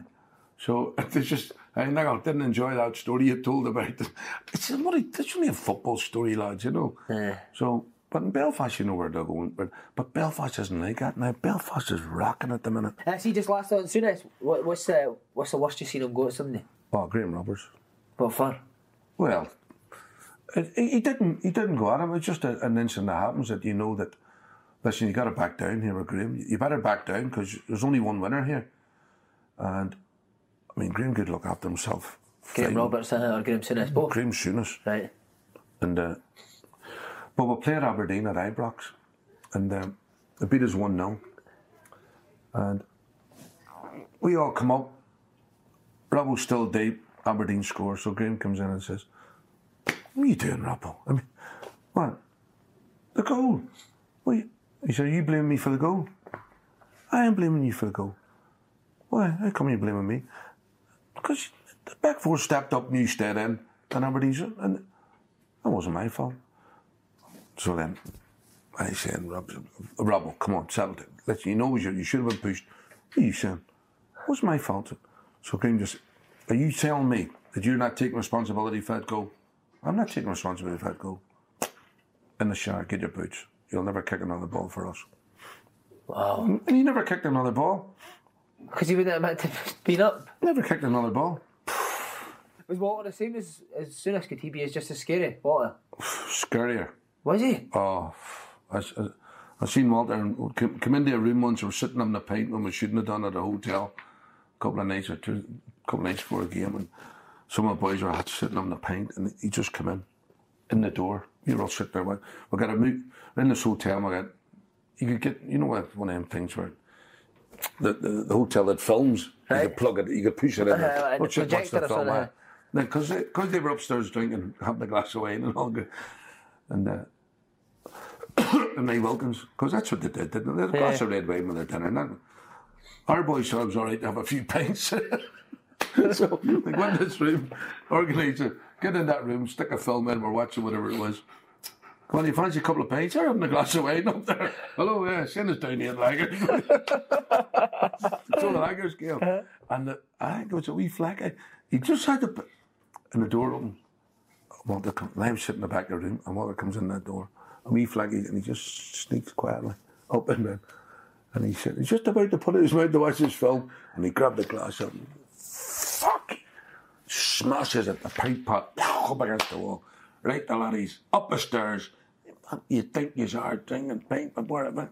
And then, they, but they're up in battles away, not there. Get up and Oh, I, oh, you could see Walter. Could he go? Uh, Oh, Could you tell back then that he was going to be a top manager, even when he was an assistant? yeah. He could have. Yeah. Because, uh, and great, uh, listen, listen, I don't know, I don't know how the other players felt, but, uh, but I felt it. If I wasn't playing well for three or four weeks in a row, you'd go and buy somebody else. Yeah. You could do that then, you know, Mm. so. But it, it wasn't a case of, Jimmy, come here, going, you're having a hard time at the minute and try this or do this, so why don't, there's none of that. You just get through it. And if you weren't Uh. playing well, in my opinion, this is it, we'll go and buy somebody else. Whereas Walter was, Green was like, I was ruthless, you know, and that's and rightly so. Yeah. Whereas Walter was a wee bit more understanding. You know, if you said, oh, gee, Walter, I'm having a hard time at the minute. Is there anything in my game that, you know, you don't think's right and all? So you could talk to I would never dream of saying that to Graham because, listen, he's got to win the league. Yeah. You know, so You'd you're not doing a your job. or yeah, uh, yeah. You got to win. If you're not doing your job, well, go and get somebody else can do it, you know. But, but Walter over the years was, um, yeah, oh, you could always, oh, ah, you could tell that Walter was going to take it all. Uh, just finally on the Rangers, you won another title in your final year. Uh, why did you leave? Because, like I said, it was uh, that was it, and it was I was thirty, I was thirty-two. I was thirty-two. I was going into the next season, and I thought that's it. I'm going to wrap it. And the young lads in the reserves, and I'm going to help. I'm going to concentrate on the coaching, and I'm going to bring the young lads through. And and uh, and that was the idea. And I was living, in, I was living in a nice house in Balmore on the golf course, and that was it. And then I got a dream. phone call. I got a phone call from uh, Jim Leishman. He says, We've just been promoted to Dunfermline. We need experienced players. We've got big Dougie Rougvie. We've got Istvan Kozma. Listen, we've seen you've been playing with the reserves and you're in it. What's your situation? Now, here's me sitting, I'm going to pack it in. Deep down, knowing that I've always said to myself, after the Bobby Charlton thing, reading that, that affected me, that. For him regretting that. Yeah, play so I always thought to myself, I'll play the game. Play the game as long as you can because you're a long time not playing. And it, it, it, it was that moment where I thought, here's an opportunity to keep playing. And my gut feeling was, God, I fancy that. I fancy that. And he says, right, what's the score? I said, I'll go and speak to Graham and Walter. And went in. I had a phone call from Big Leash. What? To go and help him try and stay in it, you know. And what are you thinking? I said, yes, I, would- I want to play. I really miss playing. He said, well, I'd be the same. He said, if, if, if, it wasn't for the Rangers job, I'd probably still be at Sampdoria. Yeah. So, that was it. so I left and went to Dunfermline, and that's and that's why I left because I've just resigned the fact I would have my last game at 32, taking reserves, seeing what would happen in the coaching Yeah. world after that. Quickly onto the World Cups in Northern Ireland. Do you know speaking Right. about these? Somebody said. No, I don't. I don't, I don't like speaking about 86. 86 was a different because we, you want to go and do your best. We didn't do. We didn't Why do- not? Because we were poor. Uh-huh. We drew one each with Algeria, got beat 2 1 by Spain, got cut by Brazil 3 0. You know, it was a different. You, you felt inferior. You, you felt it. That's a horrible feeling, that? You know what I mean? You Uh, think, shouldn't be on the same. I shouldn't be playing the same game as some of these boys. You know, whereas the other time, I never felt like that. 82. The first, and the expectation, because 82 and 86, the whole vibe was totally different. It was a great experience for the supporters, the players, everybody. It was brilliant. But as a professional sense, gee, we've never done ourselves. You know, 82 then, what's your favourite memory for 82? beating Spain Friday night, 1 0, Wow. down to 10 men. And we drew with, her, we drew with um, Yugoslavia in the lead, so we drew with Honduras one each. And we're based in uh, Valencia. But we flew up to Zaragoza for the games and then back to Valencia to the base. And then the last game was Spain in Valencia, the home nation. And listen, the odds are we've got no chance. Beat Uh-huh. Gerry them 1-0. Armstrong. And big, and big Gerry Armstrong scored from across with Billy Hamilton outside right. And I remember big Billy Hamilton. And Big Billy was a big centre forward, Oxford United, big hardy boy. And, but Big Gerry Armstrong played outside right in that tournament. And it just shows you, and, and Billy Bingham always said to me, he says, I had two years with Billy's assistant. He said, Jimmy, never underestimate the importance of your senior players. In 82, before we went to, to Spain, we had 10 days in Brighton. Northern Ireland had 10 days in Brighton. Scotland went to America. England went to America. Northern Ireland went to Brighton. Brighton, Right? We're the luckiest people in the world. It was the best summer for Was years eh? and years. They were had to send over for sunblock and sun something and all this. Everybody was burnt with the next What were you factor fifty? You're a, Factor you're a 50, ginger, aren't you? yeah, I know. Factor 50 was, it was the best summer ever. And shows hard. And um, it was like a pre season getting ourselves.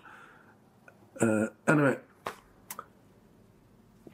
going to Spain from Brighton, from Gatwick, and Big Pat Jennings said to Billy Bingham, he says, I don't know what your, your thoughts are and what the team's going to be. I'm not asking what the team's going to be. But he said, see them 10 days. He says, Norman Whiteside's your best finisher. But he, he's only 16, he hasn't kicked a ball for Man United.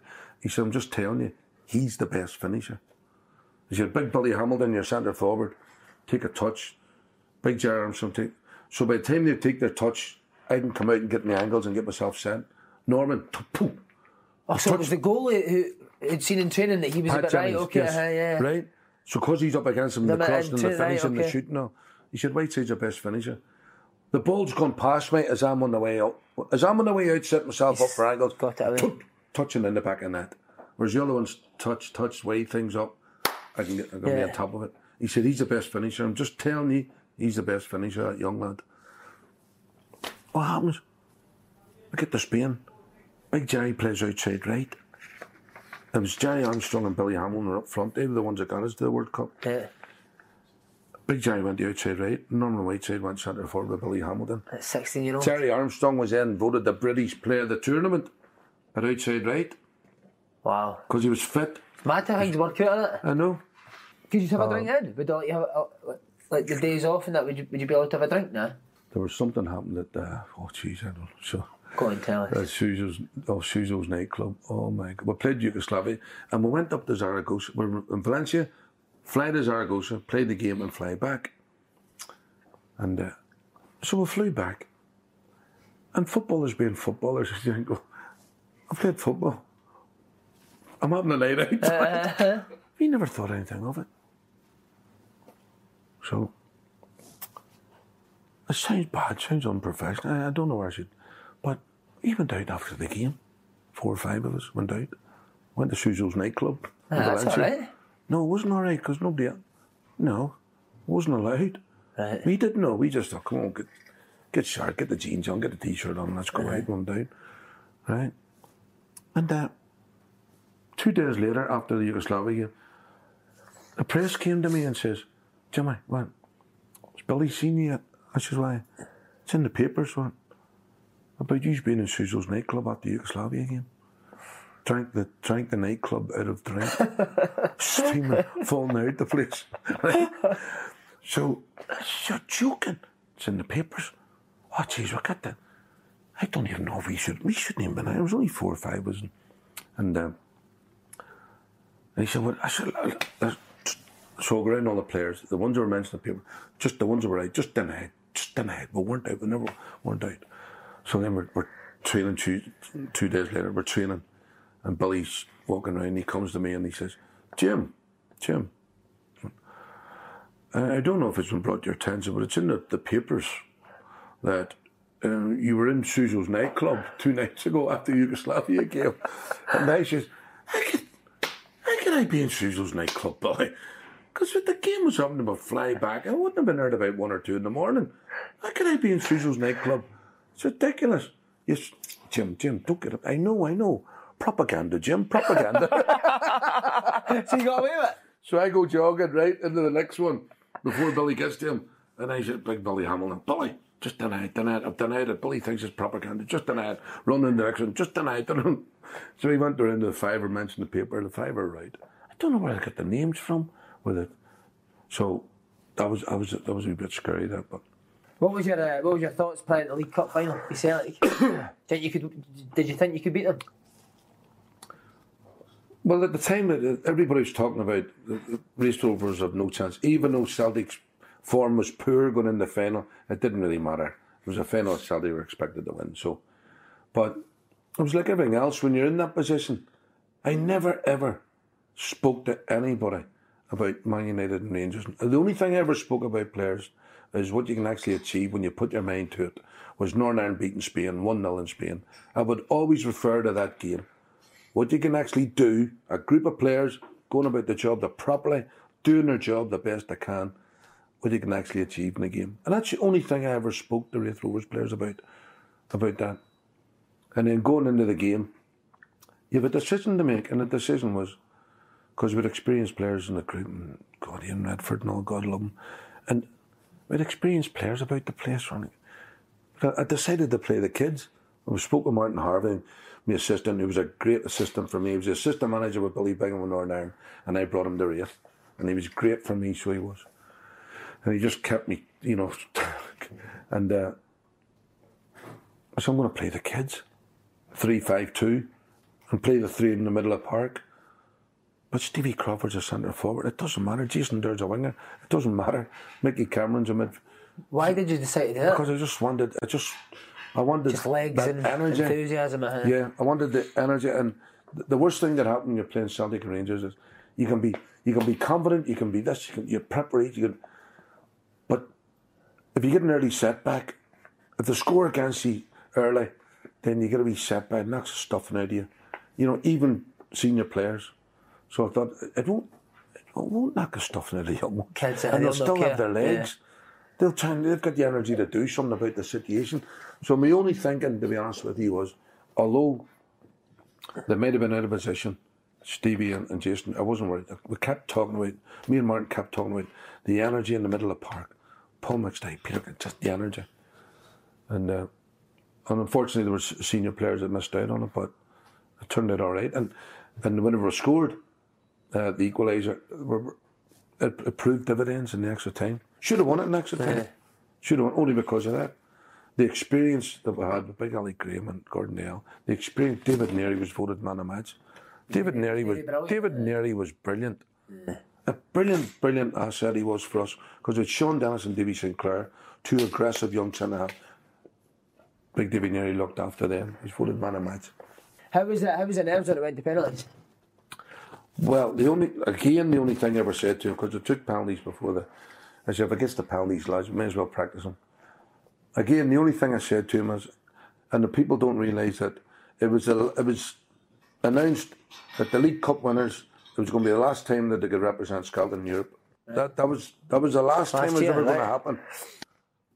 And so anybody can win a cup on the day. Even you know, if the, the opposition are off their game or whatever, you might be lucky. You can win it overnight. But to get into Europe, so I'd say to players, listen lads, this is an incredible situation here. Raith Rovers are 90 minutes away from Europe. That's the only thing I ever said to him. We're 90 minutes away from Europe. Extra time. Listen, lads, we're 30 minutes away from Europe. Raith Rovers 30 minutes away from Europe. We're a penalty kick. Listen, we're a penalty kick away from Europe. That's what I should say to. Yeah. That's the only thing I said. A penalty kick away from Europe, lads. Represents And so when they did it, and people say, it must have been great for you, Jimmy, beating Celtic at Ibrox. It- it- listen, it was. But the biggest thing was Raith Rovers going to represent Scotland in Europe the following year. That's all I kept thinking Would that have been one of the best feelings in your career, wouldn't it? Undoubtedly. Yeah. That, beating Liverpool in the Cup, and Northern Ireland beating Spain. All the three times that you weren't expected to do anything. Underdogs. That you weren't expected to do anything, and you actually achieved it. That's, you know, it, if you're playing for big clubs and eight or nine of you are playing well and two or three of us aren't, we can still win a game, Game, of football. yeah, uh-huh. You know, that's that's not the case with Northern Ireland and, and Raith in them days. Uh, right, just quickly, Jimmy. Millwall. Is it is it as, is it as tough as they make it? Listen, it was great for me because you have to gain experiences in this job and how you can handle situations. Now, I had it so good at Raith Rovers for six years. We started off part time, and them boys give you everything. And they went on to achieve what they achieved. And I went from that to then working with fellas on a lot more money. In them days, even then, it's five, six, eight grand a week. Cars, Russians, Germans, Croat, you know, Yeah. all different cultures, all different, different. And it was a learning curve from it, and I never handled it. No. I fell out with everybody. Why just Standards, I just, just thought they could swan about and do it.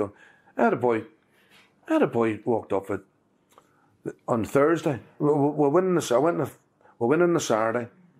We played, uh, we're training the following Thursday, and um, there's a big boy, Uwe Fuchs, centre forward, and uh, so it's half 11 then, the Thursday morning. Say, right, lads, crossing and finishing. Right, full back swingers, get away, do this, do that. And uh, Big Uwe's walking off the pitch. Now, there was a group of about 10, 12 old men used to watch the train every day. And they're all standing there. And Uwe walks off the pitch. I said, where are you going, Uwe? He says, uh, it is 11.30 and I finish training now. I go see the physio and then I have a massage and I have... No, no, no. We're doing crossing and finishing here. You'll be... Yes, he says, but in Germany, I said, don't care about Germany, what you did in Germany. Don't don't care what you did with previous manager. You're not in Germany now. And we're doing cross and finishing. And the evidence of last week, you need it. so stay out here. He says, no. He says, in Germany, I did. I said, don't care what you did in Germany. I don't care. Now, if you walk off his training session, you walk in that shower and bump at you, you're not involved the weekend. And he walked off.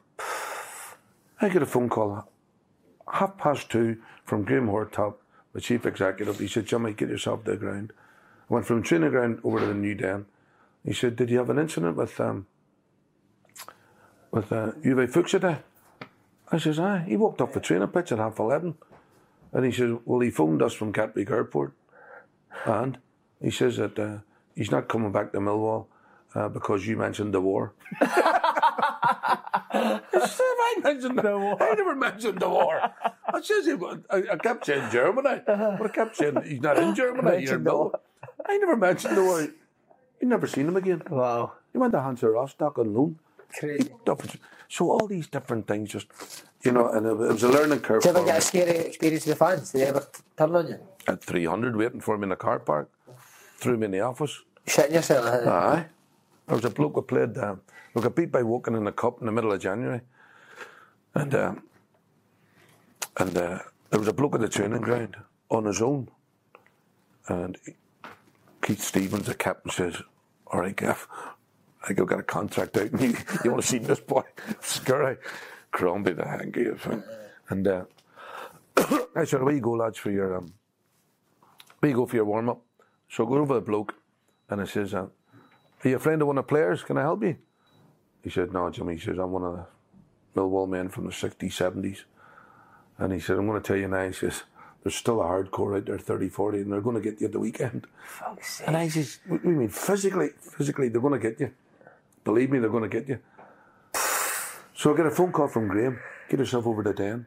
Over to Den that afternoon. Said, Jimmy, this is Chief Inspector Jones or whatever his name was. He says, um, We've got people in pubs and all, Jimmy, and uh, just let you know that there's a wee hardcore and they're going to get you at the weekend. We're home to Preston. They're going to get you at the weekend. Uh, so where are you going to be sitting? Uh, well, for a start, is it? I know all about it. Why? Because there's a bloke at the training ground told me of, this morning. He said, "Well, where are you going?" I said, "I'm going to be in the dugout." He said, "Well, we'll have people around the dugout. But if you're going to be in the, in the director's box, we'll have people around the director's box." Couldn't beat 2 0. We win 3 2. Went up to Sheffield United on the Tuesday night, got beat 1 0. We're playing Bristol City the Saturday. The blokes are again the Thursday. You were lucky last week. Oh, They're going to get you this week. Getting beat 1 0 by Bristol City, one each. 2 1. Big Joe Jordan's the manager of Bristol City. Getting beat 2 1. From the centre, ball breaks for a throw in. I'm screaming for a throw in. Big Joe screaming for a throw in. I turn, Joe, you're winning the game 2 1. It's only a throw in. I'm fine for my life here. It's our throw in. Right? And then he hears go, ah, all around the ground. Turn round. They're coming on the pitch this way. They grab me, a policeman, a policewoman, half past four, grab me, up the tunnel, bring down the big shutters, open the office, and threw me in the office. 10 to 7, they threw me in the back of a car. Oh my 10 God, to 7. man. If Jerry Docks, our, our physio, got the car, and every now and again, the police would come in and you could see out the window. And there, there was horses and everything. The, the, the police said there's about 250, 300 out there. And threw me in the back of a car 10 to 7. You know who organised that, didn't you? Big Fox. Big Fuchs. Big striker. Oh, big you made Fuchs. yeah, big Fuchs. Uh, just quickly, when you went back to Rangers as a coach, uh, how, how did that come about? I was at Falkirk with Paul Hartley. Paul asked me to go in. Oh, so you did uh, your Yeah, I was at uh, Falkirk. I was only yeah. there four or five weeks, and uh, and the phone goes, Stewart Robertson, and I thought, oh Jesus, I'll be this will be about Michael. I was my first thought. This will be about Michael. Michael O'Neill going to Rangers, like? Aye, Uh-huh, just, just, I thought like maybe that, Stewart's. I, I didn't know, but that was my first thought. And I took it out in the pitch because you couldn't get a good reception in the office. I took it out in the pitch. And I said, Hi Stuart, how you doing? I met him at a couple of Rangers golf days and, and uh, "Hey, about Michael? He, he says, No, it's about you. I said, what? He says, Graham's got a job till the end of the season. And he, he's asked if you'll come in with him till the end of the season. So I'm just putting the feelers out for him. I said, "Oh, You're joking. I just nip in and say to Paul.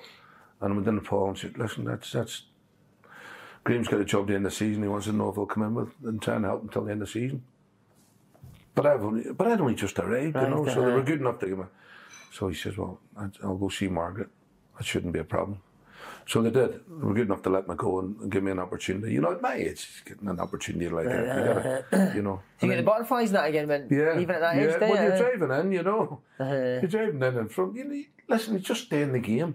You know, you're Cowdenbeath, you're Falkirk, you're these places, and you just just stay in the, just enjoy your working and and you, you all of a sudden you, you go to up the training ground, the bar goes up, and there's your car park space, and you got this big motor, and away you go. And Living the dream. This is great, even if it's Uh-huh. only for five, six months. How was the atmosphere when you first went in? It was good because I went in one day and the next day they flew to Florida because it was winter break. How good So it was a great opportunity to, To get for to know the 10, boys 12, and two stuff weeks. that, uh-huh. Brilliant. So once we get there, first thing I did, take everybody for a meal and all because there was other signings come in and it was great. Just everything was all it was brilliant. I really, really enjoyed it. Who did you like? Who, what players did you like at Rangers when you first went? Who, who impressed you? Uh, I know it sounds a wee bit, but all the all the Scotch boys. Was it? Aye. Me, Jason Holt and Andy Halliday and them boys, Graham Dorrans and all, Ross McCrorie, and all of them. Some of the, you know, that's why I hate talking about it because the Rangers give me an opportunity. Yeah. To, brilliant. But you know, I, I honestly look there sometimes, like I said before, there was honestly people getting out of their cars didn't look as though they were in love with the game. Hmm. And I'm like, this is a gift. And you, so you get to find out their characters and what they're like, and away you go. So, but unfortunately, it didn't. It didn't work out for good. But it started off well, didn't it? Because second half of the season, it started Yeah. really well, didn't it? It was good. I mean, for whatever reason, they've either took a wee turn themselves, thought, come on in, got a wee bit of form. Graham goes in, does what he does with Jonathan Johansson. It was good. I enjoyed working. Didn't didn't do much. Graham was doing okay. I do the odd things that, you know, do what I do. Yeah. And uh, and really just with just individuals. Come on, you're better than that. Come on, you know, and just paint the picture a wee bit, and uh, just contributing what you what you do in your own way. And uh, the standards slipped a wee bit when, when you played at Rangers? Did you try and bring that back? Back the standards back? Um, um, there were things happening Yeah. that I couldn't do anything about. And once you give up, once the players give up, you give up yourself. Yeah. I remember seeing a thing about um, when when Harry Redknapp was the manager of Spurs, and it, it's a four o'clock game on a Sunday, and they're all coming off the bus with headphones, and it looks terrible, doesn't it? It looks as though they're sitting on the bus not talking to each other. And they interviewed Harry, and they said that about the headphones. He says, Harry, what about all these players with the headphones coming? He said, There's nothing I can do about it. I don't like it. There's nothing I can do about it. Because if I take the headphones off them and they don't win a game, they'll tell me it's part of their preparation. Mm. You've interfered in my preparation. So that's what's like. They're so sensitive, everything's so that and so there was there was more good there was more good times than bad times. There was more good things happening than bad things. Yeah. But it wasn't perfect.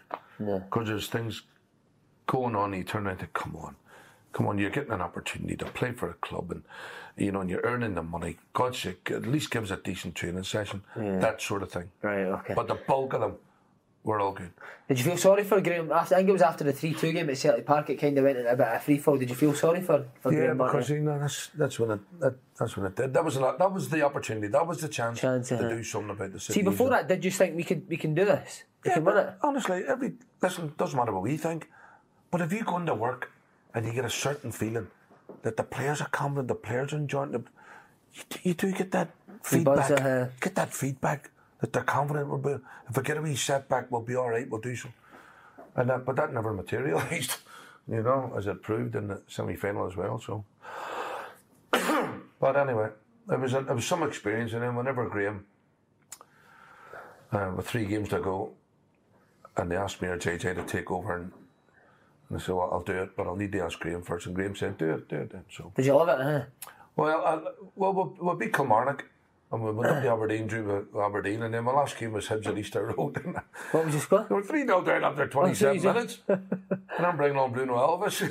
What, what did it finish? 5 each. Oh, 5 8 was Len- Lennon's last game as well, wasn't it? No, sorry, when he was in the. Yeah, when he's- uh, when but the, the Rangers last game of the supporters were season, down sorry. there. Of all the experiences I've had in football, I never thought I would experience. I thought I had experience. We're 3 0 down after 27 minutes, and all the Rangers supporters are down there. And I just looked around and thought, this is going to be six before half time. At 3 0, we'll still get a chance. I better bring on a centre half. JJ, well, get Bruno warmed up. He said, You're joking. He's a centre half. We're three down. I said, Look, we're six. If we don't get him on, get him on. And he goes on, and he gets out the dugout, and he runs down towards the Rangers supporters. And I can hear Rangers supporters booing, they're booing, bringing on centre half. Right? So I'm standing there, and I go, Bruno, come here. Halfway between Bruno coming from the corner to the halfway line, we scored 3 1. Right. Bruno gets his gear off, and JJ says, Jimmy, what? He's still doing this? We're still doing it, JJ. Get him on. Tell him what he's got to do. Just get him on. Who's coming off? I can't even remember who came off. Get him on. Bruno's getting his gear off. 3 2. So now I've got Jimmy Bell, wee Mourinho, he's a wee kit maester now. You can't do it now, right? JJ Well, he's saying that, the kit man's telling you. you can't bring on Bruno. We're in the game. I said, we're bringing Bruno on, right? He's going on. Don't change it. They're all booing. I can hear the whole. I can hear. What the hell's he doing? Somebody comes in. Bruno goes on. Just that's the reason why I come on because I got a free kick, thirty yards from goal. That's substitution around. Hook the boy. Bruno goes on. Takes a free kick and scores. I'm the best manager. manager ever. Mourinho, Fergie, all wrapped up in one. it's three each now. In the in the dressing room half time, I said, lads, we're going to win this. We're going to win this because their defence is worse than ours. We'll be all right. that was the only thing I said. And then we go 4 3 up, 5 3 up. So the Rangers supporters, the ones that, the ones that hadn't left, they hmm. can't believe what 5 3 up there.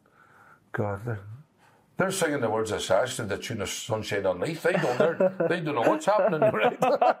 they're, just- they're so confused. Uh-huh. And that's 5 4, 5 each. That's what me Neil's doing. the- They were playing and all, 5 each. And then that was it. That was. Um, Was it good to get that buzz back? it was, it was great. At, at least that one went undefeated. Uh-huh. You know what I mean? So we'll, we'll beat Cup Two, beat come on. I know it doesn't matter. And then straight after the game, just there was a meeting on the the next day about you know new managers coming in, and so I spoke to Mark Allen. Mark said, "Listen, I said that's fair enough. Listen, thanks for the opportunity and, and great." And that was it, you know. So it was another episode and Will- experience. Well, that'd be the last game we see you as a manager? Or are you going to go back in it? Uh, listen, I always say it doesn't frustrate me being number two, and it doesn't frighten me being number one. So I don't care whatever the circumstances are in the game. If anybody thinks he can contribute anything to a club that might be able to help, then I'm always sharing. I've always shared it. I've always shared it. Listen, I don't care if I'm a kit man when I'm here, as long as as long as I'm in the game. Jimmy, it's been a pleasure. Absolutely loved it. Thanks very much. Mate. Great, Sim. Cheers, Good mate. to see you, Thank pal. eh? Brilliant.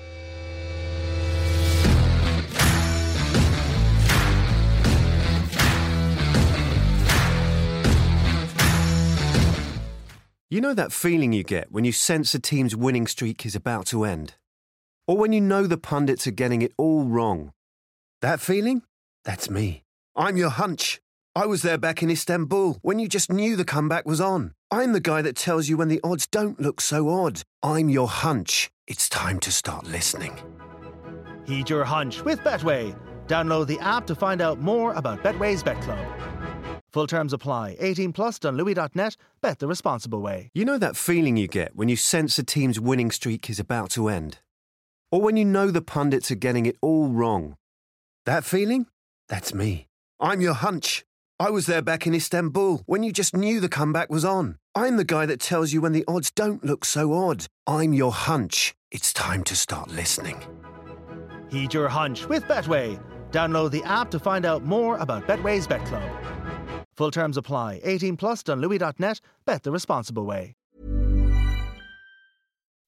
When you make decisions for your company, you look for the no brainers. If you have a lot of mailing to do, stamps.com is the ultimate no brainer. Use the stamps.com mobile app to mail everything you need to keep your business running with up to 89% off USPS and UPS. Make the same no brainer decision as over 1 million other businesses with stamps.com. Use code PROGRAM for a special offer. That's stamps.com code PROGRAM.